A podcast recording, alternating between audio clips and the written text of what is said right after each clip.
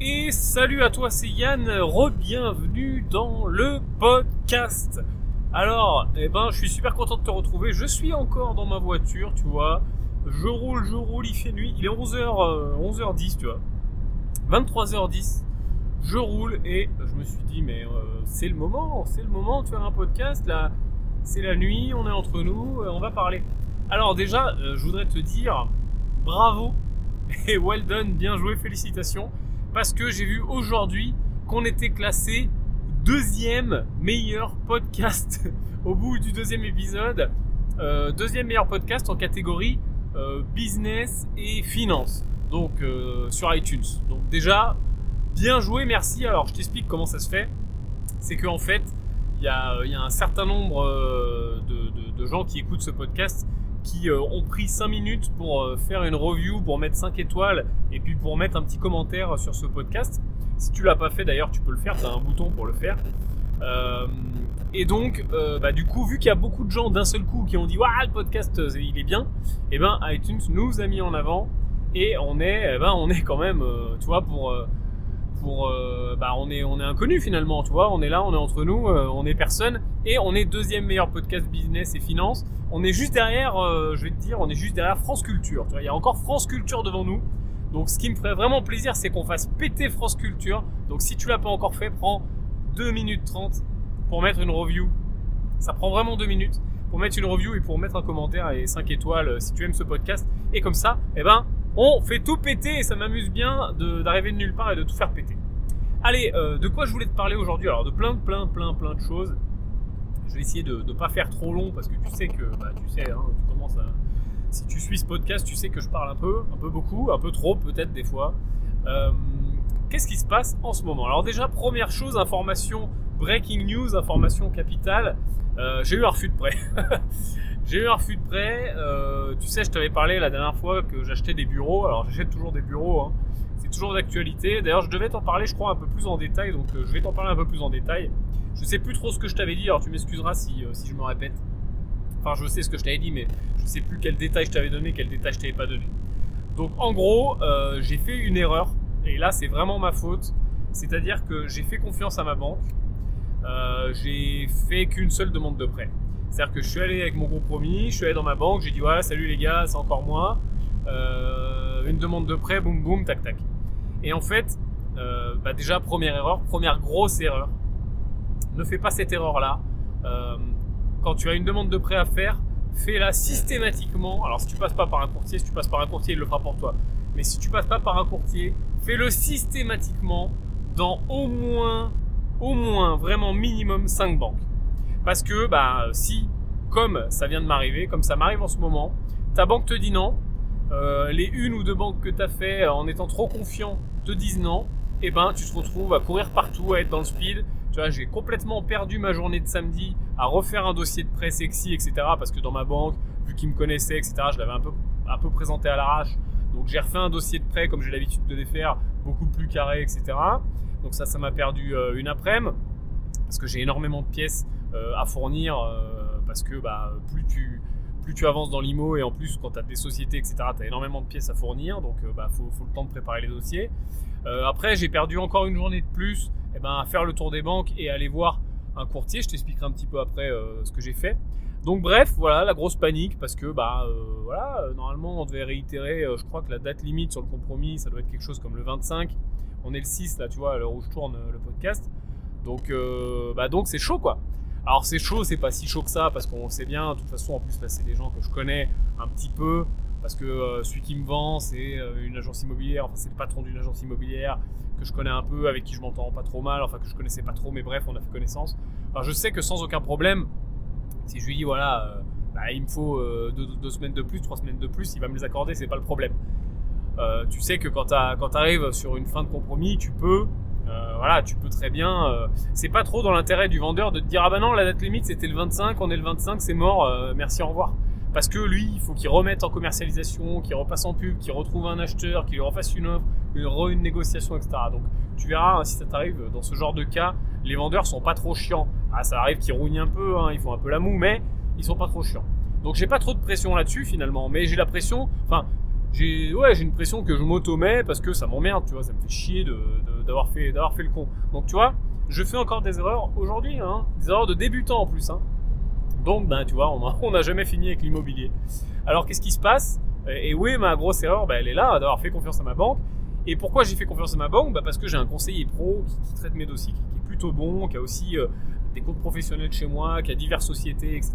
Et qui, euh, à qui je fais confiance et qui, qui bosse bien. Et le truc, c'est que bah, je lui ai présenté le dossier et après, il est parti en vacances. Et euh, le petit problème, c'est que bah, c'est le directeur d'agence qui a repris le, dossier. Et vu que c'était du professionnel, hein, je t'en ai parlé, hein, vu que c'est des, bureaux, même si tu achètes en particulier, alors moi en plus j'achète en SCI là pour le coup, mais même si j'achète en particulier, c'est considéré comme du professionnel parce que c'est des locaux professionnels, donc euh, ça part automatiquement euh, en tout cas pour la banque que j'ai consultée, hein, ça dépend des process des banques, mais dans cette banque-là, ça part automatiquement aux engagements. Donc au service qui est au-dessus, au service des engagements, euh, au comité d'engagement. Donc voilà, c'est pas en délégation agence. Mais euh, donc, quand mon conseiller est parti en vacances, il a, il a vite fait filer le bébé au directeur d'agence qui honnêtement est pas bon. Hein, bah voilà, hein, sans être méchant ni péjoratif. Hein, il y a des bons banquiers, il y en a des pas bons. Mon conseiller est bon, le directeur d'agence est mauvais. Et euh, malheureusement, bah, il a récupéré le bébé et euh, c'est parti aux engagements comme ça. Et euh, bah, connaissant le personnage, je sais très bien qu'il a, pas ou mal défendu le dossier. Et qu'est-ce qui s'est passé? Eh ben, c'est pas passé. Il faut savoir qu'aux engagements, quand tu as un dossier qui part aux engagements, tu peux commencer à serrer les fesses parce qu'il y a plus de dossiers qui ne passent pas que de dossiers qui passent. Comment se passe un comité d'engagement dans la plupart des grandes banques? En général, c'est organisé par secteur. Alors souvent, c'est des secteurs qui sont départementaux ou régionaux. Et tous les dossiers de prêt arrivent là. Et c'est euh, voilà, des mecs dans un bureau qui se réunissent euh, une fois par semaine, deux fois par semaine, trois fois par semaine dans un bureau. Et ils passent 20, 30, 50, 100, 150 dossiers euh, pendant leur réunion. Donc, il n'y a aucun affect. Ils connaissent pas les gens. ils cherchent même pas à les connaître d'ailleurs. Hein. C'est vraiment du jugement sur pièce, du jugement rapide, du calcul risque, mais pur et dur.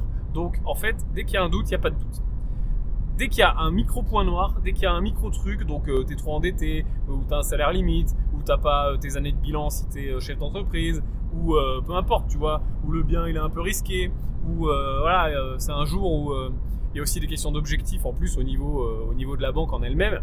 Donc il y a moins d'objectifs, ils ont atteint leurs objectifs, ils ferment un peu les vannes, etc. Et eh ben, aux engagements, ça sent pas bon. C'est difficile. Hein, les dossiers qui passent aux engagements, ils ont plus de chances de ne pas passer que de passer. Donc c'est aussi pour ça que c'est intéressant pour toi euh, ben, de, de multiplier les demandes de prêt parce que ça va pas être pareil dans toutes les banques. Moi là par exemple, je sais que dans mon agence, mon directeur a une délégation tout compris de 450 000 euros. Donc je sais que je peux, euh, par l'intermédiaire du conseiller qui est bon, faire passer des demandes de prêt qui seront bien défendues et tant que c'est dans la délégation, bon, j'ai pas trop de mal à avoir des prêts. Par contre, quand ça sort de la délégation, donc plus de 450 ou euh, par exemple là pour le coup bah, si c'est du pro, donc pour eux c'est considéré pro, donc ça part aux engagements, et ben là je sais que ça va être la galère. Mais euh, c'est vrai dans ma banque, mais pas dans toutes. Euh, il y a d'autres banques par exemple qui, qui, ne fonctionnent pas sur euh, le système des engagements. Alors la vérité que je vais te dire pour chez moi, ça se trouve elle sera différente autre part dans la France. Mais chez moi par exemple, il y a des banques comme le Crédit Mutuel qui n'ont pas de service des engagements. Enfin, qui en ont un, mais qui est beaucoup plus haut. C'est-à-dire que dans les agences, en général, il y a des délais jusqu'à 1 million d'euros. Donc, tu vois, ça, ça va dépendre des marques de banques, ça va dépendre des agences et ça va dépendre aussi des régions et des, départements parce que bah, peut-être que euh, la délégation, euh, je sais pas moi, euh, PACA, ça fonctionne pas comme le Nord-Pas-de-Calais, tu vois. Donc bah, ça, malheureusement, il n'y a pas de vérité vraie, c'est pour ça et tu peux pas le savoir. Si tu peux le savoir à force de parler avec des banquiers, à force de parler avec des courtiers. Moi, c'est pour ça que je glane les informations petit à petit, tu vois, à savoir les délègues, à savoir dans quelle banque, quand est-ce que ça part, quand est-ce que ça part pas. Mais il n'existe pas un guide, il n'existe pas un truc, euh, un livre blanc des banques de comment elles marchent et des procédures internes. Malheureusement, bah faut faire un peu de volume et il faut, euh, faut aller se casser un peu le sucre, tu vois, euh, aller se casser le, aller faire ses armes, aller se, se, se, gratter les dents là sur les banques. Donc voilà. Donc bon, c'est pas passé, c'est pas la fin du monde. Je sais que, que ça va passer. Ce que j'ai fait, la stratégie que j'ai que j'ai que j'ai mise en place, du coup, si ça t'arrive, bah faut réagir vite. C'est-à-dire que euh, tout de suite, ben, j'ai perdu une journée à faire, à faire mon dossier de prêt correct, euh, que je fais d'habitude, propre. Donc, comment je fais ça? Je fais, je fais rien de trop, euh, de trop impressionnant. Je fais pas des camemberts de toutes les couleurs, etc. C'est des bullshit. le banquier il est pressé, il a besoin que tu ailles droit au but. Donc ce que je fais, c'est que je fais un topo sur un A4 avec la demande de prêt, rappel de mon profil, rappel de mes expériences dans l'immobilier, ce que je détiens déjà, ce que j'achète, les chiffres. Donc ça, je fais hop 1 à 4. Et après, je fais euh, des sous-dossiers sectorisés par, euh, bah, par type en fait, si tu veux. Donc mon état civil, ma solvabilité, mes entreprises, euh, l'immobilier que je détiens déjà, et je structure ça dans des dossiers différents. Et hop, je fais les photocopies. Quand j'arrive à la banque, bah, j'arrive avec Là, je sais pas, le dossier, je l'ai pesé. je l'ai pesé à la poste, tu sais, sur la balance. Euh, il faisait 1 kg, 1 kg 100, tu vois. Donc, je sais pas combien ça fait de, ça fait de, feuilles euh, à 4, tu vois. J'en sais rien, ça doit faire, à vue de nez, ça, je sais pas, il y a, peut-être 200 pages dans le truc, quoi. Mais euh, voilà, quand tu arrives avec ça à la banque, c'est carré, c'est propre, c'est joli, et là, bah, ça fonctionne bien. bah, ça fonctionne bien au niveau de ton conseiller, tu vois. Enfin, au niveau de ton nouveau conseiller, parce que du coup, tu vas voir quelqu'un qui te connaît pas euh, et, tout de suite un a priori positif dans ton escarcelle. Donc ça c'est intéressant. Donc ce que j'ai fait c'est que je me suis pas euh, laissé euh, baiser comme la première fois parce que bah, j'ai déjà fait une première connerie, je vais essayer de pas en faire d'autres. Donc j'ai pris rendez-vous dans des banques, les banques que j'ai que j'ai identifiées qui, qui, sont susceptibles de financer ça. Donc chez moi, donc je suis allé au Crédit Agricole, je suis allé à la banque NUG, je suis allé à la Poste, la banque postale fait de plus en plus de, prêts immobiliers.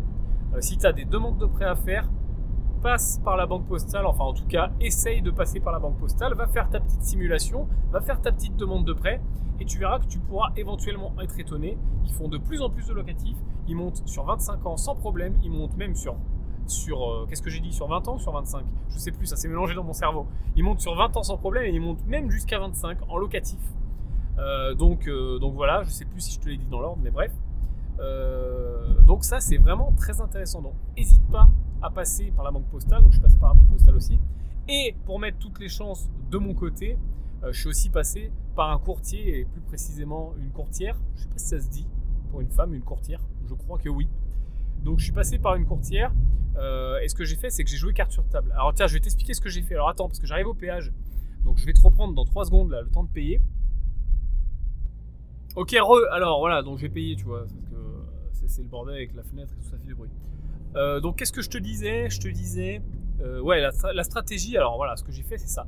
C'est courtier, courtière plus banque. Mais je l'ai joué carte sur table, tu vois. D'ailleurs, si tu fais ça, c'est pas incompatible d'aller voir un courtier euh, et de toi-même démarcher. Hein. D'ailleurs, souvent, je le, je le, conseille à mes clients hein, que j'ai en coaching, etc. Parce que, ben, encore une fois, ça évite de faire ce qui vient de m'arriver, tu vois. J'ai été trop présomptueux. Et je me suis dit, vas-y, ça passe, y a pas de souci, t'as l'habitude, machin. Et ben non, tu vois. Des fois, un jour pas fait comme un autre. Hein. Euh, c'est pas parce que c'est moi euh, ou pas parce que c'est un autre. Hein. Ça, Des refus de prêt, j'en ai eu, j'en aurai d'autres, j'en ai encore eu un et j'en aurai encore d'autres. Et c'est pareil pour tout le monde. C'est même pas trop attaché à, euh, ton expérience, à ton patrimoine, à ton nombre de lots, à combien tu gagnes. Si, bien sûr, parce qu'elle calcule le risque, mais aussi euh, bah, parce que des fois, voilà, des fois ça monte aux engagements, c'est mal défendu, ou des fois, euh, ben, euh, dans une banque, il y en a trop sur ta tête, il faut que tu ailles avoir une autre, ou va falloir éventuellement prendre un prêt dans deux établissements pour mutualiser les risques, ou éventuellement arbitrer ton patrimoine, enfin bref. En, en tous les cas, donc je t'ai dit, il va y avoir beaucoup de banques, et stratégie mixte avec un courtier, c'est possible. Par contre, si tu fais une stratégie mixte, il faut que tu la joues carte sur table avec ton courtier, que tu lui dises, ok, euh, comment vous travaillez, vous allez voir qui, tac, tac, tac. Euh, le courtier, ce qu'il va faire aussi, c'est qu'il va te... Alors s'il est bon, hein, alors c'est la même problématique. Hein. je te fais une petite aparté, une petite parenthèse. Le, courtier, c'est la même problématique. C'est-à-dire qu'il y en a des bons, il y en a des mauvais. Donc signe pas avec le premier courtier, à part si ça se passe bien, mais signe pas avec le premier courtier que tu rencontres. Prends le temps d'aller en voir plusieurs et de trouver quelqu'un, bah, tu vas vite le voir, hein, euh, qui, percute, qui, cogite, qui donne des infos pertinentes. Euh, et une fois que ça soit un bon courtier, c'est parti. Le bon courtier, justement, lui, il te dira, ok, bah pour votre projet, par rapport à votre profil, etc., j'identifie euh, telle banque, telle banque, telle banque, tel directeur d'agence, tel directeur d'agence, qui seront susceptibles de vous suivre. Et c'est ça qui est, qui, est, euh, qui est, très très bien avec, avec les courtiers, c'est qu'ils connaissent les directeurs d'agence. Hein, ils passent directement avec les directeurs d'agence ou avec les conseillers, des conseillers en général qui sont expérimentés ou des conseillers pros. Et donc du coup, eh ben ils se connaissent quoi, ils réseautent, tu vois, limite ils se tutoient, euh, ils s'appellent, ils s'envoient des mails, machin, tout le temps. Et donc du coup, ben, à force de connaître quel directeur suit quel type de projet, suit quel type de dossier, eh ben euh, le courtier s'emmerde pas euh, à, chercher comme toi tu le fais, quoi. Il s'emmerde pas trop à, avoir des refus. Il sait déjà vers qui aller, vers qui ça a le plus de chances de passer. Et si ça passe pas, il élargit. Et si ça passe pas, il élargit, ainsi de suite. Mais suivant ton profil client, suivant ce que tu veux faire, suivant voilà résidence principale, locatif, machin, là c'est du pro, tu vois. Ben là pour du pro, par exemple, elle m'a dit voilà, j'identifie 3-4 banques que je vais aller voir. Par contre, il faut la jouer carte sur table. Je lui dis, bah voilà, moi j'ai pris rendez-vous là, j'ai pris rendez-vous là, j'ai vu lui, j'ai vu lui, j'ai vu lui. Elle m'a dit, ok, bah ceux-là, je peux pas les faire. Parce que, en fait, les banques que tu fais toi, ton courtier peut pas les faire derrière. Donc, bah, il faut travailler, en fait, ensemble. Là, tu vois, cet après-midi, je suis re-allé voir une autre banque, une autre agence, une autre agence Crédit Agricole. Et ben, j'ai envoyé un message euh, à la courtière. Je lui ai dit, voilà, euh, j'avais un rendez-vous avant qu'on se rencontre au Crédit Agricole. Euh, là, maintenant, là, dans, dans, une heure, là, cet après-midi. Donc, est-ce que j'y vais? Est-ce que vous l'avez fait? Est-ce que vous l'avez pas fait? Si vous l'avez fait, j'y vais pas. Elle m'a dit, bah non, je l'ai pas fait.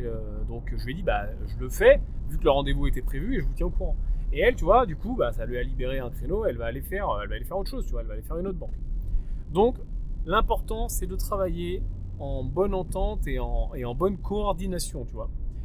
Donc ça, c'est très très important. Parce que sinon, si tu fais pas ça, ton courtier, qu'est-ce qui va se passer? Ben, Il va aller faire les banques et il va tomber sur une banque que tu as déjà faite ou qu'un autre courtier a fait, ce qui est encore pire. Et donc, bah, dans la banque, ils vont lui dire, bah non, euh, ce monsieur machin, euh, madame machin, euh, on a déjà son dossier, quoi. Il y a tel courtier ou il y a lui-même qui nous l'a, donné.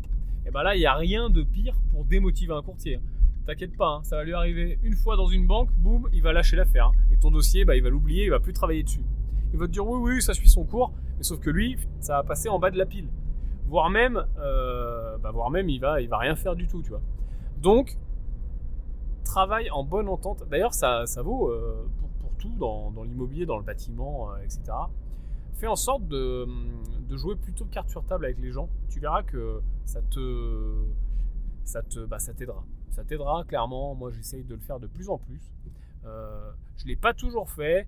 Je l'ai subi aussi moi-même déjà quand j'ai bossé avec d'autres gens ou j'ai bossé avec des associés qui des fois penser un peu qu'à leur gueule et donc, tu vois, essayer de tirer un peu la, couverture, de pas tout dire, d'entourlouper, tu vois, mais gentiment, tu vois, sans, sans non plus arnaquer, mais, mais euh, du coup, tu te grilles, tu perds du réseau, tu vois, du réseautage qui aurait été euh, bénéfique sur le long terme, et dans l'IMO, et d'ailleurs même dans le business et dans, toutes les activités euh, liées au patrimoine, aux finances, à l'argent, il faut que tu te fasses des alliés faut vraiment que tu aies ce mindset de, je pense, hein, si tu veux aller plus loin, en tout cas moi c'est celui depuis que je l'ai mis en place, ça va beaucoup mieux.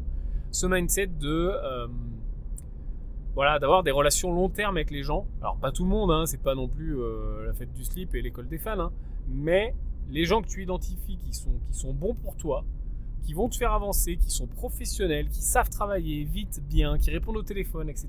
Bah eux, faut en faire des alliés.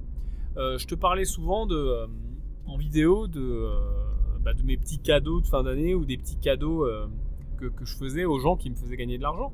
Mais en effet, euh, quand j'ai par exemple un enjeu immobilier qui m'appelle en avant-première pour un super bien que je l'achète, mais vraiment, tu vois, une bonne affaire, et eh ben, je lui fais un cadeau, tu vois. Je lui envoie un petit truc de remerciement. Alors souvent, c'est les trucs bateaux, hein. C'est la boîte de chocolat, tu sais, tu vas, tu vas dans le, dans le meilleur pâtissier de ta ville, là où les macarons, tu vois, ça marche bien hop, petite boîte de macarons, tu mets un petit carton remerciement, euh, je vous remercie, voilà, en remerciement de, votre travail euh, euh, exceptionnel à mes côtés, machin, tu vois, tu mets une petite, une petite phrase qui fait plaisir, merci pour votre engagement, votre disponibilité, boum, tu signes, terminé. Et ça, mais ça, mais, mais t'imagines même pas à quel point tu peux faire plaisir à quelqu'un en faisant ça. Parce que c'est des métiers où, d'ailleurs, peu importe le métier que tu fais, je sais pas quel boulot tu fais, mais est-ce que souvent tu reçois des remerciements comme ça? Est-ce que souvent tu reçois des petits cadeaux? Alors il y a des métiers qui reçoivent plus que d'autres, hein. je pense aux médecins qui ont souvent des cadeaux, etc. Mais euh, les trois quarts des métiers lambda, et notamment tous ces métiers de la banque, agent immobilier, euh, courtier, tout ce que tu veux, jamais ça leur arrive ça. Au mieux on leur dit merci, on leur serre la main, tu vois. Donc quand t'envoies la petite boîte de macarons, quand à Noël, tu envoies la petite bouteille de champagne, il n'y a pas besoin de se ruiner, tu vois. Franchement, après ça dépend du niveau de, ce que les, gens t'ont permis d'atteindre, tu vois. Mais moi, par exemple, un conseiller bancaire euh, qui m'a fait passer mes, a fait passer mes prêts, qui n'a pas été chiant, etc. Bah, c'est bouteille de champagne. Ça va te coûter quoi? À Noël, ça te coûte 50 balles? petit carton, petite bouteille, tu l'envoies à l'agence, etc. Alors pareil, envoie toujours sur leur lieu de travail, hein. comme ça ils se font mousser auprès de leur directeur, auprès de leurs collègues, et pareil, ça, ça leur fait encore plus plaisir. Donc t'envoies le petit présent qui, voilà, la bouteille de champagne, les macarons, les chocolats, peu importe, tu vois. Euh, et, euh, et, le petit carton. Tu mets ta carte de visite ou tu mets même juste un carton, un petit carton plume, là, tu sais, les petits cartons un peu sympas, t'écris avec un joli feutre, hop, tu signes, et là, tu restes dans la tête des gens. Et t'inquiète pas que si tu fais ça à un agent immobilier qui t'a fait faire une bonne affaire une fois, il va recevoir ça, il va halluciner, tu vas passer euh, number one dans sa liste de clients en direct, et bah là, tu as gagné des points, quoi et tu as gagné des points sur le long terme. Et si tu veux t'installer dans l'immobilier bah, sur le long terme et que tu veux enchaîner les biens, si tu veux acheter un bien, oui, non, ça, ça vaut pas le coup. Hein. Mais si tu veux enchaîner les biens et t'installer dans l'immobilier, eh ben, euh, bah, faut, que tu commences à faire ça, quoi. Et faut que tu fasses ça aussi avec ton conseiller, il faut que tu fasses ça éventuellement avec ton courtier. Là, tu vois, j'ai découvert un courtier, donc cette courtière, il faudra que je vérifie quand même si ça se dit, euh, qui, euh, bah, j'ai eu un super feeling avec elle, je pense qu'elle bosse très bien. Donc j'espère qu'elle va m'avoir le prêt. J'espère que tu vois que c'est elle qui va me l'avoir et même pas les banques que j'ai consultées moi en direct. Alors tu vois que ça va me coûter plus cher finalement, mais parce que euh, bah, parce que je pense que je me, je me fais une alliée là. Je me fais vraiment une alliée pour la suite. Et euh, je pense que les prochaines demandes, je passerai directement par elle.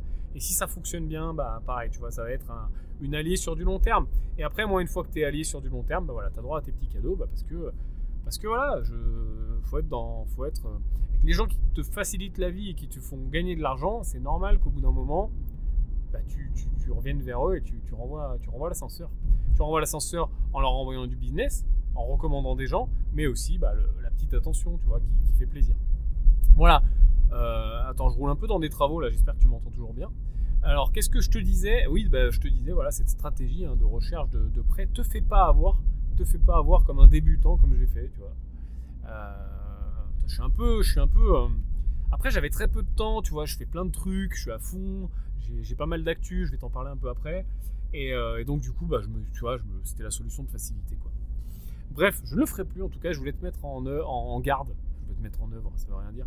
Je voulais te mettre en garde là-dessus parce que bah, parce que je veux pas que ça t'arrive. Voilà, tout simplement. Donc, attention à ça. Qu'est-ce que, de quoi je voulais te parler aussi? Je t'avais, euh, je t'avais teasé un peu euh, certaines choses sur les derniers podcasts, euh, notamment le bouquin. Alors je, commence à faire le plan. alors il y a deux livres, il y a deux choses en cours. Il y a la méthode des investisseurs rentables que je vais agrémenter de nouveaux chapitres. je pense faire 30 à 40 pages de plus et le sortir en version papier. Donc ça je te tiendrai au courant.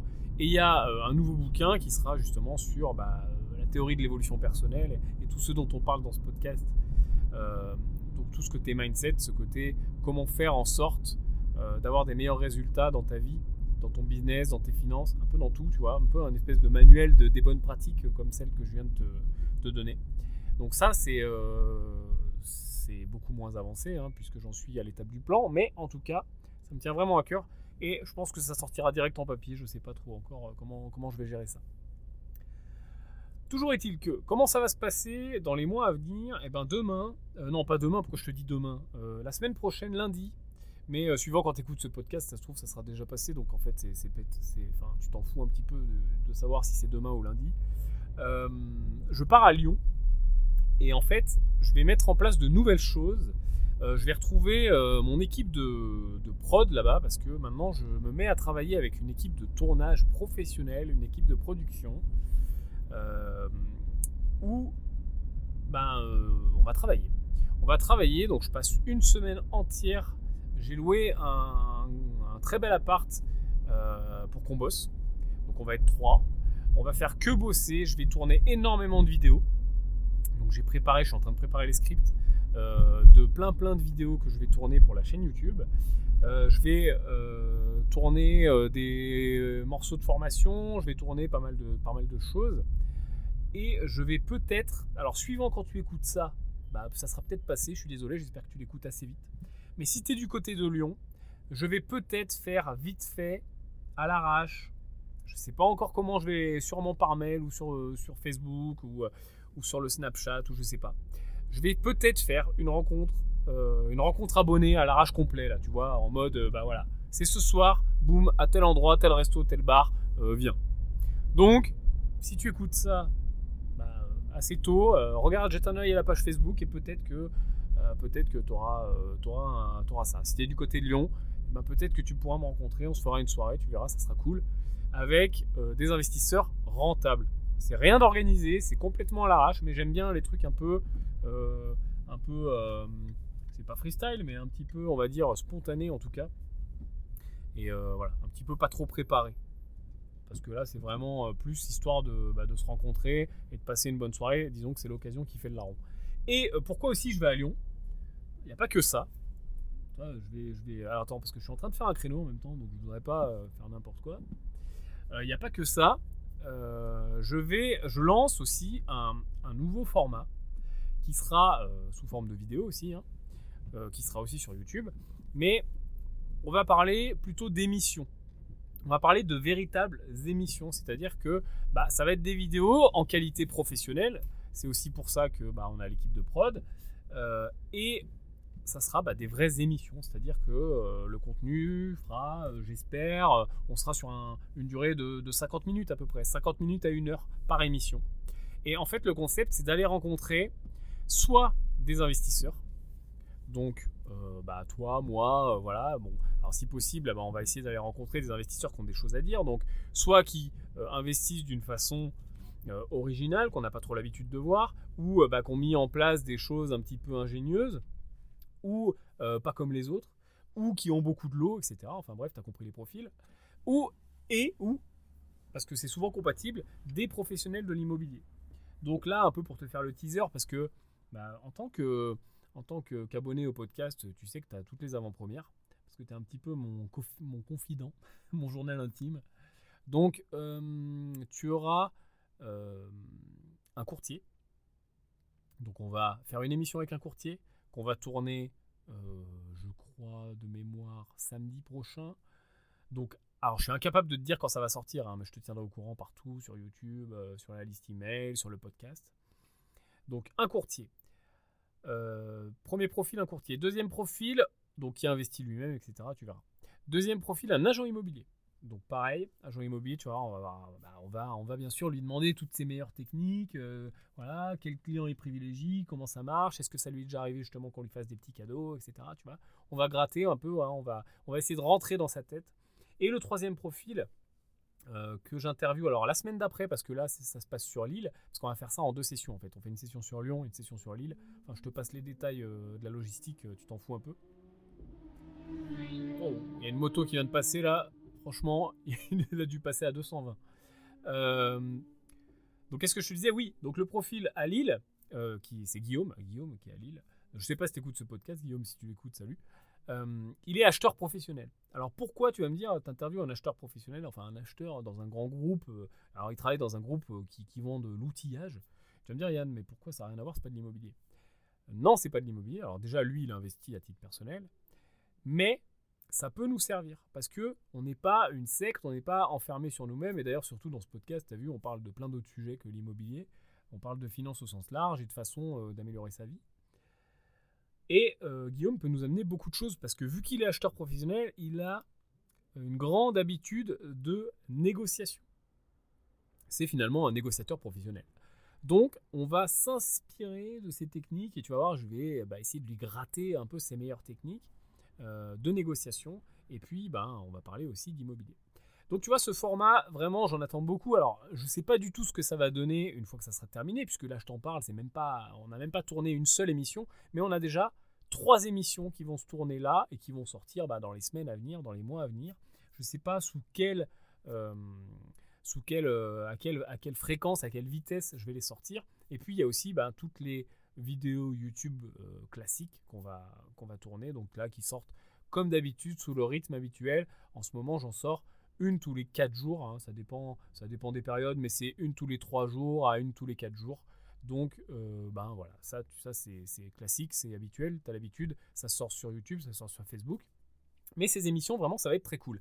D'ailleurs, si toi-même, tu as un profil qui pourrait coller pour ces émissions, donc typiquement tous les profils de l'immobilier, promoteur, euh, agent immobilier, euh, chasseur de, tiens, chasseur d'appart, ça peut être intéressant ça chasseur de bonnes affaires, marchand de biens, euh, et puis tous les métiers qui sont autour, banquier, architecte, euh, euh, je sais pas, diagnostiqueur, enfin voilà, toi, tous les métiers autour de l'immobilier, voire même dans le bâtiment, euh, éventuellement, tu peux m'intéresser. Donc, il faut que tu aies un profil qui tourne autour de l'immobilier et que tu investisses toi-même si possible, ou en tout cas que tu veuilles investir toi-même, que tu aies commencé à te former si tu n'investis pas encore. Et puis, bah, bien sûr, tous les profils d'investisseurs qui, euh, bah, qui investissent beaucoup, qui investissent depuis longtemps, qui ont beaucoup de lots, ou alors, bah, comme je t'ai dit tout à l'heure, qui ont des techniques euh, bah, qui méritent d'être partagées, voilà, qui veulent partager leur expérience. Peut-être que des gens qui font de la courte durée, ou des gens qui font euh, des logements étoilés, ou des, des gens qui font de la location pour les curistes,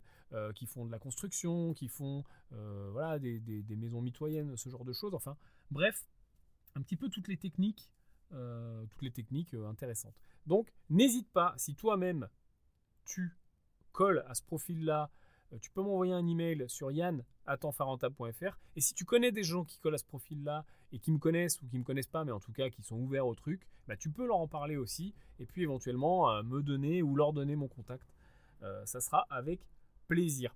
Et je pense que, bah, tu me diras ce que tu en penses, mais j'ai déjà, tu sais, les discussions rentables sur la chaîne YouTube qui sont des interviews de gens bah pareil, inspirant, tu vois, on a vu, on a vu, euh, on a vu euh, un clerc d'huissier, on a vu euh, des gros investisseurs, des gens qui ont retapé des hôtels, enfin voilà, tu, tu vois, tu as, sûrement écouté les interviews, il y, a, il y a beaucoup de choses. Et ça, c'est les discussions rentables, c'est des interviews à distance, en format audio, un peu en format podcast d'ailleurs. Eh bien là, ça sera les rencontres rentables. Je pense appeler ça comme ça. Hein. Pourquoi chercher compliqué quand on peut faire simple? Les rencontres rentables, voilà, ce sera en live, en mode émission. Hein. On est en mode un peu télé-réalité, tu vas voir. Je vais euh, essayer, en tout cas, c'est ce que j'ai demandé à l'équipe et c'est ce que j'ai demandé aux, personnes qui, euh, bah, vont euh, avoir la chance ou l'honneur ou, la malchance, je sais pas, de, passer, d'essuyer les plâtres, hein, un peu bah, du, test de ce format d'émission. Euh, l'idée, c'est vraiment, bah, c'est vraiment de faire ce que je fais euh, comme là, tu vois, de pas se prendre la tête, de parler entre nous, d'aller dans des endroits euh, tranquilles, de faire des activités, de parler d'immobilier au milieu et de finance, et, voilà, et d'apporter des choses aux gens. Donc c'est toujours un petit peu la même idée, voilà, un peu cette détente. Donc si ça te, si ça te parle, et eh ben tant mieux, c'est cool. J'espère que tu, que tu, que tu seras intéressé, que tu soutiendras ce projet. Voilà, c'est un, un, bon gros pari quand même pour moi parce que parce qu'il faut que ça plaise, parce que je reste pas dans le confort de ce que je fais déjà. Euh, tu vois, ça serait simple de, continuer ce que je fais déjà, et puis bon, bah ça marche. Alors pourquoi, pourquoi chercher plus dur? Donc euh, non, moi je, suis, euh, voilà, je plutôt dans le défi, mais c'est un gros défi. Puis ça coûte aussi pas mal d'argent parce que bah parce que toute la logistique, faut loger les gens, faut faire manger les gens, faut payer, faut payer l'équipe de prod, etc. Donc bref, c'est un pari pour moi, mais j'espère que ça va fonctionner. En tout cas, même pas peur. Il y a aussi plein, plein, plein d'autres choses qui arrivent. Euh, mais je ne peux pas encore t'en parler parce que là, on est vraiment dans le domaine du projet. Je commence à peine à faire les projections, etc. Mais il y a des choses qui arrivent dans le domaine des crypto-monnaies. Il y a des choses qui arrivent dans le domaine euh, éventuellement de, l'investissement en groupe. Enfin, je ne peux pas encore trop t'en parler, mais disons que euh, il y a des très gros projets qui vont peut-être arriver. on est encore dans l'hypothèse. Et, voilà, peut-être qu'à un moment, on, essaiera de, faire un mouvement un peu plus grand des investisseurs rentables et peut-être de, le rendre un peu plus tangible dans la réalité. Moi, ce que j'essaye, si tu veux, un, petit peu mon défi en ce moment, euh, dans les prochains mois, dans les prochaines années, euh, c'est, bon ben voilà, euh, mon défi numéro un, si tu veux, c'était de rendre l'immobilier plus accessible, de, me tailler une place sur Internet, de voilà, de, de, créer un mouvement autour de moi et un mouvement autour de l'immobilier, un mouvement autour des investisseurs rentables c'est ce qui se passe, c'est ce qui s'est passé, ça marche plutôt bien. Mais encore une fois, pour moi, c'est qu'un step, c'est qu'une marche. J'ai vraiment euh, l'envie d'évoluer. Euh, j'ai vraiment, je fais ce que je prêche hein, sur ce podcast et ailleurs, c'est-à-dire que l'évolution, eh bien, elle est là, elle doit, elle doit. Euh, enfin, c'est pas parce que c'est moi qui le dis que moi je dois pas le faire. C'est tout le contraire même. Je suis vraiment très exigeant avec moi-même. Et là, mon, défi vraiment dans les mois et les années à venir, ça va être de, de réconcilier les deux mondes. Le monde d'Internet parce que c'est bien joli, voilà, on fait, on fait des choses sur Internet, etc.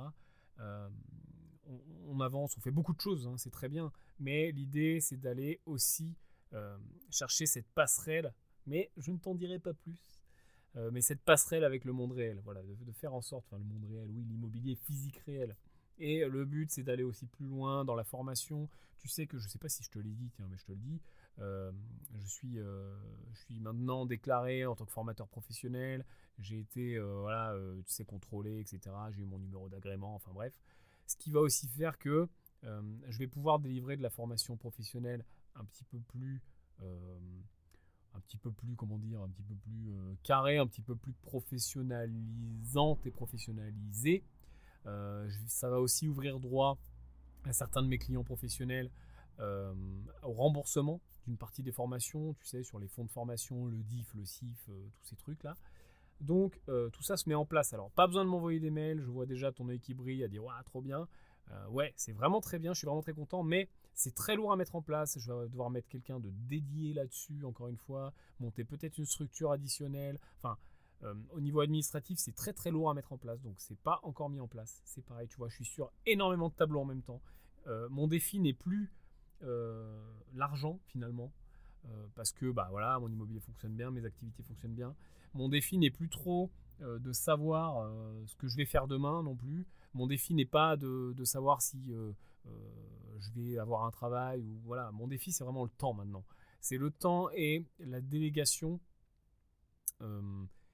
et arriver à arriver où je veux arriver, mais euh, je peux pas y arriver tout seul, c'est impossible, puisque au bout d'un moment, tu es saturé, tu vois. Il y a 24 heures dans une journée, tu es au bout, tu es saturé, tu es bloqué. Là, tu vois, je suis dans ma voiture, il est, euh, je sais pas quelle heure, il est maintenant euh, quasiment minuit, tu vois, 11h45, je me suis garé, boum, tu vois, je suis en train de faire un podcast. Donc, au bout d'un moment, je ne peux pas aller plus loin que ce qu'un homme peut faire en 24 heures. Donc l'idée, c'est aussi le défi, et d'ailleurs tu verras dans toutes les activités, quand tu veux grossir au niveau, au-delà d'un seuil critique, dans ta boîte, dans ta startup, même dans l'immobilier. Quand tu veux grossir au-delà d'un seuil critique, dans l'immobilier, je dirais que c'est à peu près 15-20 lots. Moi, je l'identifie vraiment à 20 lots. Euh, le, step, le seuil, eh ben, tu es obligé de déléguer. Tu es obligé de mettre en gestion au moins une partie. Euh, tu es obligé de voilà, faire appel à des gens. Si c'est pas forcément une agence, ça peut être des amis ou ça peut être des auto-entrepreneurs, peu importe. Mais en tout cas, tu es obligé de déléguer une partie parce que tu peux pas toute la journée être au téléphone, tu peux pas toute la journée régler des problèmes, tu peux pas toute la journée faire des états des lieux d'entrée, des états des lieux de sortie.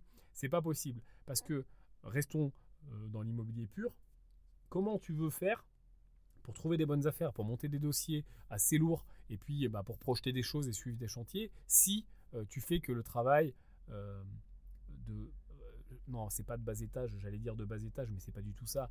Mais le travail, disons, basique, euh, euh, parce qu'il n'est pas de bas étage, parce qu'il est, primordial, il est très important ce travail. Mais le travail, on va dire, euh, qui demande pas ton cerveau finalement. Parce que bah, faire visiter à des gens et puis voilà, prendre les dossiers, la liste des pièces, leur envoyer, hop, renvoyer, dire il manque ça, machin. voilà, il n'y a pas besoin de ton cerveau à toi. Toi, ton cerveau, il est là pour visiter, pour chercher les bonnes affaires, pour aller défendre les dossiers, pour aller plus loin. Et puis après, bon, ça dépend à quel niveau tu, te places, hein, encore une fois. Euh, moi, je, j'essaie de réfléchir toujours avec plein de coups d'avance, tu sais, en mode on grossit, on grossit, on grossit.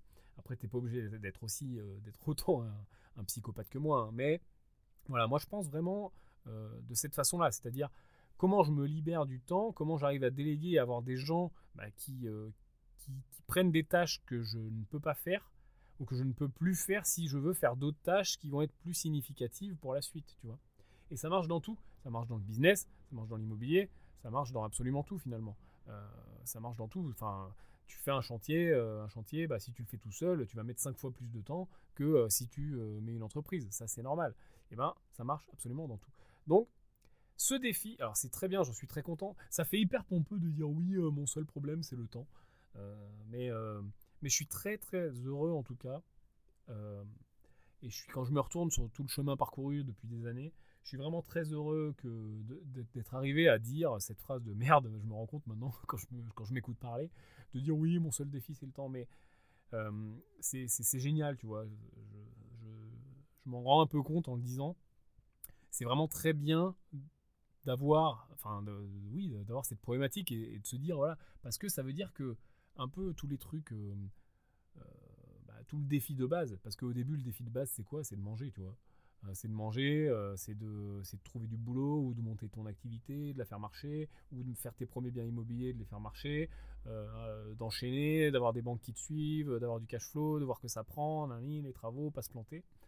Et puis au bout d'un moment, ben, c'est vrai que quand tu arrives à dépasser ça, alors je dis pas que j'ai pas de stress, hein, parce que je suis un gros stressé de la vie, hein, mais, mais disons que je, consciemment, je sais que voilà, il n'y a, plus de. Enfin, c'est pas qu'il y a plus, mais je pense pas tous les jours, tous les matins en me levant, est-ce que demain je vais pouvoir vivre, tu vois? Je, gagne assez, enfin je gagne plus que ce que je dépense. Parce qu'en plus, j'ai toute cette philosophie de vivre en dessous de mes moyens. Et tu, sais comme c'est important de vivre en, tout, en dessous de tes moyens si tu veux être un bon investisseur et si tu veux faire, faire grossir ton patrimoine. Et puis en plus, tu verras que quand tes moyens augmentent, bah, c'est encore plus simple puisque tu vis quand même en dessous de tes moyens, mais tu vis quand même mieux que les gens qui vivent euh, au niveau de leurs moyens. Enfin, tu vois ce que je veux dire? Les gens lambda qui n'ont rien fait, tu vois. T'as ta Suzanne qui te dit euh, depuis des années, mais l'immobilier c'est dangereux, euh, mais monter son activité c'est dangereux, ah, investir, je sais pas, en bourse ou peu importe, c'est dangereux, mais qui a jamais rien fait. Eh ben elle, elle a des moyens, je sais pas, tu vois, des moyens à, à 1500, 2000 euros, et puis elle vit avec ça, et puis, et puis elle craque tout. Bah, toi, au bout d'un moment, bah, tu as bien fait ton, ton, taf, euh, tu vois, tu t'es, bah, tu t'as mis de l'engagement dans ce que tu faisais, euh, tu n'as rien lâché, tu as été carré, tu as été, euh, été exigeant avec toi-même, tu as vécu un moment en dessous de tes moyens, et d'ailleurs tu vis toujours en dessous de tes moyens, mais sauf que tes moyens, bah, c'est 5 ou 6 000, ou 6 000, ou 8 000, ou 10 000, et donc du coup, bah, même en vivant au-dessus de, tes, en dessous de tes moyens, tu vis mieux que Tata Suzanne qui vit au-dessus de ses moyens. Donc, voilà, c'est toujours, c'est comme tout, euh, c'est la boule de neige, tu sais, euh, comme dans les dessins animés. Je crois que je t'ai déjà parlé de cette boule de neige du dessin animé. Quand, euh, quand en haut de la montagne, le petit personnage là fait une boule de neige et la fait dévaler la pente, et plus, plus elle dévale la pente, plus elle grossit, elle grossit, elle grossit. Et puis quand elle arrive en bas, elle écrase tout. Bah, c'est un petit peu pareil avec, bah, avec les finances, avec le patrimoine d'ailleurs. Hein. Et puis ça fonctionne avec tout. À partir du moment où ça se passe bien, il faut bien sûr pas que ça se passe mal, ou en tout cas quand ça se passe mal, il faut arriver à vite redresser la barre et à mettre en place des fusibles, des garde-fous pour que ça se passe pas trop mal. C'est pour ça que je te rabats toujours les oreilles avec cette d'année euh, année d'esprit tranquille. tu vois, je commence à mélanger les mots, je suis, fatigué. Cette satanée année d'esprit tranquille parce que si tu l'as pas, ben, le premier truc qui va arriver, la première chaudière qui claque, la première fuite sur le toit, la première euh, fenêtre à changer, le dégât des eaux ou j'en sais rien, tu vois, la porte cassée, euh, eh ben ça va, te, ça va te plomber tes investissements, ça va te bloquer. Tu vas euh, avoir besoin de faire le pire truc à ne jamais faire, c'est-à-dire retourner voir la banque et demander une rallonge. Alors ça, tu passes tout de suite euh, en mode, en mode voilà, le mec qui a, qui a pas, bah, qui a pas anticipé quoi. Et ça, c'est vraiment pas bon. Donc année d'esprit tranquille. Et puis tout ce qui est sécurité, on le voit souvent ensemble, euh, tout le temps, je te le rabâche dans le bouquin, je t'en parle beaucoup dans la machine à détecter les bonnes affaires, euh, dans le fil de la sécurité, je te parle toujours bah, de la sécurité justement, de tous les éléments qui peuvent euh, concourir à faire que tu es en sécurité à long terme. Bon là, c'est dans la machine, c'est que de l'immobilier, mais ça fonctionne finalement à peu près sur tout dans la vie. Et tiens, je pensais à un truc, on va, pour clôturer ce podcast, euh, je pensais à un truc l'autre jour, et en voiture, tu vois, mais je suis vraiment euh, productif et prolifique en voiture. Donc c'est pour ça que je pense que finalement, euh, j'allais te dire je, vais faire des podcasts ailleurs, mais je pense que je vais les faire que en voiture, parce que ça me, ça me, ça me réussit bien. Qu'est-ce que je voulais te dire? Attends, parce que tu vois, j'ai perdu mon idée du coup. ouais, si. C'était un petit peu l'histoire de... alors, ça va, c'est un petit peu à contre-courant de, ce que je dis, mais je sais plus comment j'avais vu ça, c'était un entrepreneur. Ah oui, c'est le Lean Startup, c'est ça. Euh, le Lean Startup, je sais pas si tu connais un peu le concept. Ça consiste à euh, prouver que ton concept est bon. Alors là, on parle d'entreprise. Hein. Je, te, situe le truc. Hein. On parle d'entreprise, on parle de startup, on parle d'entreprise, d'entrepreneuriat. Donc, le Lean Startup, ça consiste à ne pas faire d'investissement, ne pas prendre de risques, ne pas faire de dépenses inconsidérées et ne pas trop euh, se, mouiller et puis s'engager dans une boîte à partir du moment où tu n'as pas validé la boîte était viable. Et pour ça, euh, il faut vendre, très clairement. Et c'est un très bon précepte. Une startup, ça veut dire, euh, imagine, tu veux monter une boîte de, je sais pas, de, de, de t-shirts. De t-shirts floqués, tu vois, de t-shirts avec les gens, ils peuvent choisir ce qu'ils écrivent dessus. En mode, euh, start-up à l'ancienne, enfin en mode euh, société, euh, boîte à maman, papa à l'ancienne, qu'est-ce que tu fais? Bah, Tu vas dire voilà, il me faut des t-shirts, Donc bah, il faut que j'en commande 200 de, la, de chaque taille pour avoir un peu de stock. Il me faut une machine pour imprimer les t-shirts, ça coûte 20 000 euros. Et puis il me faut bah, des locaux. Donc ça va me coûter, allez, il me faut quoi? Il me faut 80 euh, mètres carrés, un peu de rangement et puis euh, de quoi mettre ma grosse machine. Donc bah, euh, ça va me coûter 1000 euros par mois de loyer. Et donc bah, tu mets tout ça dans ton calculateur, tu, mélanges et tu dis bah voilà, moi j'ai tant d'apports et je vais aller à la banque et je vais demander le reste. Et puis bah tu lances ton activité et advienne que pourra. Le Lean Startup, c'est tout l'inverse. Le Lean Startup, en gros, il te dit tu n'achètes rien, tu dépenses rien, tu dois valider ton produit et la demande des gens et euh, que le marché soit réel et qui, euh, bah, soit strong, quoi, qui soit, qui soit costaud. Donc, bah, dans l'Union Startup, par exemple, pour mon, pour mon histoire, là, bah, tu prendrais tes t-shirts et puis bah, tant pis, tu ferais des t-shirts un petit peu dégueulasses, tu vois, quitte à les coudre à la main ou à les, ou à les décorer euh, au pinceau ou à la bombe, et puis tu essayes de les vendre et tu vois à qui tu les vends, combien, comment, quelle tranche d'âge, quelle position géographique, tu les vends sur Internet, pas sur Internet, combien ça te coûte les coûts d'envoi, tout ce que tu n'avais pas pensé, ah bah tiens, la peinture elle coule, ah bah tiens, machin, un truc. Et c'est ça le Uni Startup. Donc ça, c'est un concept qui fonctionne très bien. Euh, qui fonctionne très bien, en tout cas, et qui te fait être en sécurité quand tu lances un projet entrepreneurial. Par contre, il y a un travers à ce Lean Startup, et c'est de ça, c'est là que je veux en venir, c'est de ça que, dont, je veux te parler. C'est que, du coup, c'est pas très risqué ce que tu fais. Et quand ce que tu fais n'est pas très risqué, c'est un petit peu la porte ouverte à la procrastination et euh, à euh, bah, pas se mettre à fond dans le truc, tu vois. Et pas avoir l'engagement. Je te parle souvent de l'engagement. Pour moi, l'engagement, c'est le mot qui résume tout. C'est-à-dire, si tu as de l'engagement, si tu mets de l'engagement dans ce que tu fais, bah, tu as gagné. Parce que euh, voilà, s'il y a de l'engagement, il n'y a pas besoin de motivation. S'il y a de l'engagement, il n'y a pas besoin d'apprendre, enfin, il n'y a pas besoin de savoir, tu vas apprendre. S'il y a de l'engagement, il n'y a pas besoin d'avoir de l'argent, tu vas le trouver. S'il y a de l'engagement, il n'y a pas besoin d'être motivé parce que tu es engagé dans ton projet à fond. Enfin, en gros, l'engagement pour moi, c'est le mot qui résume tous les autres mots. Mais bref. Euh, le problème du Lean Startup, enfin en tout cas de la philosophie derrière, dis pas que c'est mal hein, comme, euh, comme process. Le process est très bon. Le process, c'est exactement ce qu'il faut faire. Par contre, la philosophie, elle est dangereuse pour la réussite de ton plan de ta boîte ou de ton projet, peu importe lequel c'est. Hein, ça, peut même, être un projet dans le social ou ça peut être un projet euh, dans l'associatif, hein, ça marche aussi. Mais c'est dangereux parce que finalement, euh, le risque, c'est de ne pas être assez engagé, de ne pas être assez motivé, de ne pas avoir assez la dalle. Et il y a un concept qui s'appelle euh, cramer son bateau, j'en ai déjà parlé. D'ailleurs, c'est pas du tout de moi, je ne sais plus d'où ça vient, ça, doit sûrement être un Américain euh, qui, a, parlé de ça en premier, hein, tu sais, qui, c'est eux qui ont tout inventé. Euh, cramer son bateau, c'est une expression euh, qui dit en fait, en gros, bah, quand, quand tu arrives sur une île déserte, si tu veux conquérir l'île déserte, mais quand je te parle de conquérir, c'est conquérir. C'est-à-dire, ben, tu, tu, voilà, tu, tu l'habites, tu la, tu la, tu t'en fais ta, ta, ta, nouvelle maison, quoi. Tu vois, tu fais la cabane de fou sur quatre étages, tu, tu, tu, tu crées un champ que tu laboures, euh, tu trouves des animaux sauvages, tu les élèves, etc. Tu vois Donc vraiment conquérir l'île déserte, pas juste t'installer et survivre. Si tu veux conquérir l'île déserte, pour être bien, pour être super bien installé, tu vois, pour recréer toutes les conditions de ton vrai chez toi, qu'est-ce que tu penses qu'il faut faire quand tu arrives sur l'île déserte? Est-ce qu'il faut juste garer ton bateau et ton bateau, bah, tu peux repartir à n'importe quel moment si t'échoues, si ça se passe pas bien, bah finalement tu peux repartir et voilà, bah, il t'est rien arrivé. Ou est-ce qu'il vaut mieux pas, dès que tu arrives sur l'île déserte, ton bateau, le cramer, tu vois? Tu le démontes, tu récupères le bois et puis t'en fais un feu de camp, tu le crames ou alors tu le tu t'en sers pour, le, pour, pour faire ta cabane ou pour faire ta maison ou, ou pour, pour, pour, tu vois, tu le transformes en autre chose.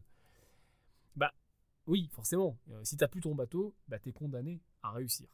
T'es condamné à réussir parce que tu peux plus te barrer, tu vas pas te barrer à, la nage, tu vois, t'es sûr, c'est, c'est mission impossible, tu vas mourir. Donc, t'es condamné à réussir.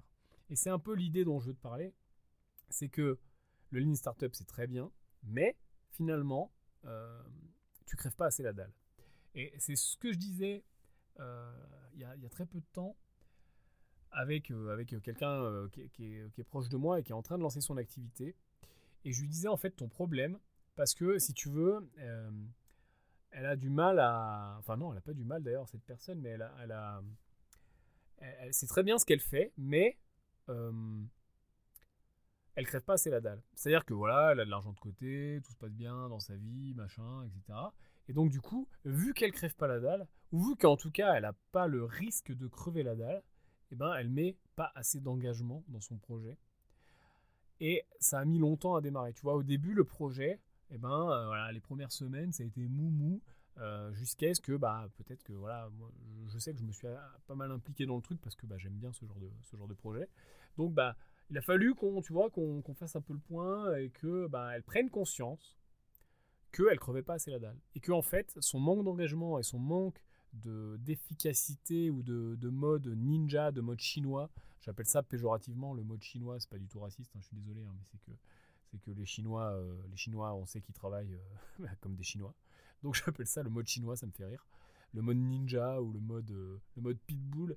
C'est-à-dire que bah voilà, t'es pas assez en mode, en mode je travaille 18 heures par jour. quoi. Parce qu'au début, si vraiment tu veux que ton projet il fonctionne, si vraiment tu veux tout arracher, tu vois, mais que ce soit de l'immobilier, encore une fois, de l'entrepreneuriat, encore une fois, même un projet artistique, même un projet, euh, un projet associatif, n'importe quoi, de l'humanitaire, peu importe.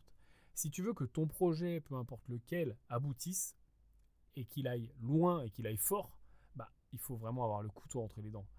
Le Lean Startup fonctionne, c'est pas incompatible avec le couteau entre les dents. Mais pour avoir le couteau entre les dents, il faut trouver un levier. Alors le levier le plus évident, en effet, bah, c'est le levier de je crève la dalle. Bah ouais, quand, quand t'as pas, euh, pas de salaire, quand t'as pas de revenus, bah, au bout d'un moment, tu es condamné à ce que ça marche, sinon tu crèves la dalle. Donc en effet, c'est euh, peut-être, je pense, le levier le plus puissant. Après, il y a aussi le levier de l'insécurité. C'est-à-dire tu crèves pas la dalle, mais tu as peur de crever la dalle.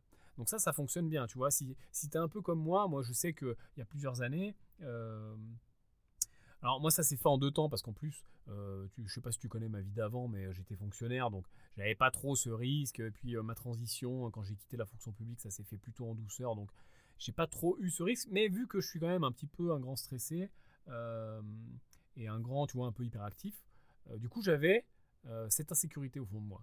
Et donc je me sentais euh, bah, en insécurité, et donc bah, j'avais finalement cette peur de crever la dalle. Et donc du coup, bah, ça m'a aussi euh, permis bah, d'être en, mode, ninja, d'être en mode je lâche rien, en mode pitbull, en mode je crève mon, je, je crève mon bateau, je crève mes pneus, je brûle mon bateau, je brûle mes pneus, enfin comme tu veux. Donc voilà, à toi de trouver, peu importe ton projet, mais à toi de trouver le levier qui fonctionne pour toi. Pose-toi la question, encore une fois, c'est important de le conscientiser, de chercher à, consciemment dire ok tiens moi j'ai ces leviers qui fonctionnent pour moi. Il y a des gens leur levier ça va être la famille. Ça va être je sais pas si tu as des enfants. Alors moi j'ai pas d'enfants et j'en veux pas. Alors tu vois ça, ça c'est encore un autre débat. Je sais que à chaque fois que je dis que je veux pas d'enfants aux gens euh, ça soulève encore un débat de fou donc on ne soulèvera pas, pas, ce soir, pas tout de suite, tu vois, parce qu'il est, il est minuit 4, là tout de suite, là je crois, à ma montre. Euh, donc euh, on va pas commencer tout de suite, mais en tout cas, euh, peut-être que toi, ton levier, c'est tes enfants, ou c'est ta famille, ou c'est tes parents qui n'ont pas réussi ci, qui n'ont pas réussi ça, ou, ou c'est pas du tout ça, ça n'a rien à voir, tu vois. ou c'est peut-être l'envie bah, de quitter ton boulot parce que ton boulot, il te, pète, tu vois, il te prend les tripes, t'en peux plus, quoi. T'es, es, au bout, quoi. T'es au bout de tes collègues, t'es au bout de ton boulot. Euh, moi, je sais que euh, ce qui m'a vraiment aidé à sauter le pas de euh, quitter un boulot de fonctionnaire, ce qui est quand même, tu vois, un peu dans l'imaginaire des gens, ouais, t'as la sécurité de l'emploi à fond. Et puis en effet, bah, c'est vrai que t'as la sécurité de l'emploi pas mal. Et puis surtout, t'as un truc qui est intéressant pour un, pour un investisseur immobilier, euh, euh, bah, t'es, le, le, bon client des banques. Quoi, hein. Les banques, euh, elles t'ouvrent les bras, elles sont amoureuses de toi. Donc, ça, pour ça, tu vois, ça a été difficile, entre guillemets, mais ça a été pas du tout difficile finalement, parce que j'ai trouvé les leviers qui ont fait que bah, je me suis hacké le cerveau. Hein. C'est un peu une reprogrammation. Ton cerveau, c'est rien de plus qu'un ordinateur. Hein. C'est rien de plus que voilà que, que qu'un ordinateur physique fait de chair qui fonctionne de la même façon euh, un petit peu qu'un ordinateur. C'est-à-dire que euh, tu vois ta réalité, enfin la réalité qui est la réalité pour toi n'est pas la même réalité que celle de quelqu'un d'autre. Regarde, euh, je vais essayer de développer un peu ce que je t'explique. la réalité d'un homme de 20 ans qui habite en France n'est pas la même réalité qu'un homme de 20 ans qui habite en Syrie. C'est facile à comprendre. Tu vois, le mec qui habite en Syrie, il connaît que la guerre, euh, les bombes sur la gueule, euh, etc. Tu vois. mec qui habite en France, qui a 20 ans, euh, je vais même te dire, même s'il travaille pas, il a le chômage ou il a le RSA, enfin bref, il, il, crève pas non plus la dalle. bon, on, vit, on, vit, quand même pas bien avec le RSA, hein. mais il crève pas la dalle, il crève pas sous les bombes en tout cas. Et puis il n'y a pas toute sa famille qui s'est fait égorger ou j'en sais rien, tu vois. Donc pourtant, c'est deux, deux hommes du même âge qui peuvent même être frères jumeaux, tu vois. Mais pourtant, la réalité n'est pas la même pour eux deux. Mais euh, en fait, quand tu as compris ça, pareil, quand tu, quand tu, quand tu, le, quand tu l'utilises pour te reprogrammer, entre guillemets, bah, tu peux te dire que finalement, toi, ta réalité actuelle, bah, tu peux finalement la changer. Quoi. Tu peux dire, ok, bah, ma réalité actuelle, euh, j'en ai conscience, elle, est telle qu'elle est. Moi, j'ai envie qu'elle soit autrement. J'ai envie qu'elle soit comme ci, j'ai envie qu'elle soit comme ça. Eh ben, je vais consciemment faire l'effort de penser à ça, d'y penser, d'y penser, d'y penser, consciemment de dire ok, bah ça c'était ma réalité d'avant. Moi maintenant, mon nouveau moi, c'est plus ma réalité. Comme par exemple, bah t'es trop gros et tu fais pas de sport, bah t'as décidé qu'à partir de maintenant, à partir de demain, ta nouvelle réalité c'est d'être un sportif, d'être un putain de sportif et d'aller quatre fois par semaine à la salle. Et ben ça y est, c'est ta nouvelle réalité. C'est-à-dire qu'au bout d'un moment, c'est pas plus compliqué que de se reprogrammer et de se mettre ok, bah ça y est, maintenant je suis un sportif. C'est juste qu'il n'y a pas de avant, bah voilà, ce que je faisais avant, bah me foutre sur le canapé et puis pas avoir envie de faire du sport et puis euh, et puis je sais pas moi traîner avec des gens qui font jamais de sport. Et ben c'est plus ma réalité. C'était mon mois d'avant, c'était mon jumeau euh, de Syrie, tu vois. C'était et puis bah à partir de demain, je vais mettre en place ma nouvelle réalité. Alors au début c'est dur, mais il y a des études qui ont été menées là-dessus. Alors pareil, je ne te, te ressortirai pas de tête euh, quelle année, quelle, euh, étude, mais euh, tu pourras chercher si ça t'intéresse. Quand on fait une nouvelle activité, comme ça, alors là pour le coup on parle par exemple de commencer le sport, ça va toujours être dur, peu importe la nouvelle activité, mais le corps et le cerveau mettent à peu près trois semaines à se reprogrammer. C'est-à-dire que bah, par exemple, je prends l'exemple du sport. Tu vas commencer le sport, à mon pauvre, les premiers jours, et si t'as jamais fait de sport, que t'es trop gros, que tu passes ta vie dans ton canapé, euh, tu, vas en chier quoi. Tu vas avoir les courbatures, les pires du monde, euh, ça va être horrible. Sauf que en trois semaines, eh bien, ton corps et ton esprit vont intégrer cette nouvelle activité, cette nouvelle réalité, t'appelles ça comme tu veux, et bah, ça va devenir une routine, ça va devenir normal. Et en fait, bah, une fois que tu as compris ça, et que tu, et que tu, l'as, tu le sais consciemment, bah voilà, tu le sais quoi. Tu dis, ok, moi maintenant ma nouvelle réalité c'est d'être un sportif, bah, je sais que je vais en chier 5 semaines, mais c'est pas grave, j'ai changé. Et c'est un peu ce que j'ai fait euh, quand j'ai voulu quitter mon boulot. C'est-à-dire que euh, ma réalité, euh, j'avais, enfin j'avais des, voilà, ma réalité c'était d'être, d'avoir la sécurité de l'emploi, d'être dans un métier où j'étais censé rester toute ma vie, mais qui, qui, me, qui me correspondait pas trop. Mais en même temps, je faisais de l'immobilier, donc ça m'intéressait bien bah, de, de, le rester par rapport aux banques pour avoir des prêts et tout. Je me suis dit, attends, qu'est-ce que tu aimes le moins Qu'est-ce que tu ne supportes pas dans ton boulot? Qu'est-ce que vraiment, qu'est-ce, que, qu'est-ce qui te ferait péter un plomb? Moi, ce que je supportais pas, c'était euh, ce côté, justement, fonction publique, ce côté, euh, bah, dès que tu veux faire un truc nouveau, euh, bah, t'es pas dans une entreprise, tu vois. T'es dans une espèce de corporation hyper euh, gluante, tu vois, où euh, chaque décision doit passer dans quatre bureaux différents, où il y a, tellement de chefs qu'il n'y a plus de chefs, en fait, plus personne décide, tout le monde se cache derrière la loi, derrière les assurances, derrière le parapluie, derrière un autre chef, derrière un politique. Euh, et en fait, ben, rien n'avance. Et même quand tu as une idée géniale qui pourrait révolutionner le truc, c'est-à-dire qu'on pourrait faire plus vite, on pourrait faire moins cher, en se prenant moins la tête, pour avoir un meilleur service aux gens et pour même nous euh, travailler mieux, euh, tu vois, la meilleure idée du monde finalement, tu viens d'inventer le feu limite dans les grottes, tu vois, tu viens d'inventer, ouais, tu viens d'inventer le feu quoi, tu viens d'inventer la roue, limite, hein, ça peut être la meilleure idée du siècle. Eh ben non, non parce que parce que c'est pas la bonne personne qui a eu l'idée, pas dans le bon bureau, euh, etc. Et puis parce qu'il y a une lourdeur, même si on me dit ah oui c'est bien, bah on va mettre en place ça dans les cinq prochaines années, tu vois. Et ça je pouvais plus le blairer euh, d'avoir cette euh, voilà cette, cette, cette, cette ambiance là et cette ambiance aussi de alors ça dépend des administrations sûrement, mais en tout cas moi dans, mon activité les gens qui étaient les chefs, les gens qui commandaient, les gens qui avaient le plus de, on va dire, de responsabilité. Et puis, euh, du coup, le travail plus intéressant, puisque quand tu as plus de responsabilités, en tout cas, quand tu aimes un minimum ton boulot, ou en tout cas quand, quand, quand tu mets de l'engagement dans ton boulot, même si tu l'aimes pas, euh, c'est intéressant d'avoir des responsabilités. Parce que bah, tu un peu plus de. Voilà, c'est un peu plus intéressant. Mais tous ces gens-là, c'était pas les meilleurs. Et c'est ça, ça c'était vraiment horrible. C'est-à-dire que ça n'était pas les meilleurs qui avaient ces meilleures places, entre guillemets, c'était juste les plus vieux. Et ça, c'est catastrophique dans n'importe quelle organisation de donner euh, la décision, euh, l'argent, euh, le, pouvoir, tu vois, enfin, ou je sais pas, ou, la hiérarchie ou l'encadrement des autres aux gens qui sont juste les plus anciens. Et ça, c'est aberrant. C'est-à-dire qu'on ne fonctionne pas au mérite, on ne fonctionne pas au meilleur, on fonctionne au plus ancien. Donc en fait, pour avoir une meilleure vie, entre guillemets, hein, si, on, extrapole, il suffit juste d'attendre. Il n'y a aucun euh, effet euh, se sortir les doigts du cul, être le meilleur, euh, faire mieux que les autres, essayer de faire plus intelligemment, plus rapide, moins cher, ou ce que tu veux. Non, il suffit d'attendre et de s'asseoir. Et limite de se cacher et de faire de la merde. Et ça, vraiment, tu vois, je l'ai retourné. Alors ça, ça me, ça me bouffait de l'intérieur.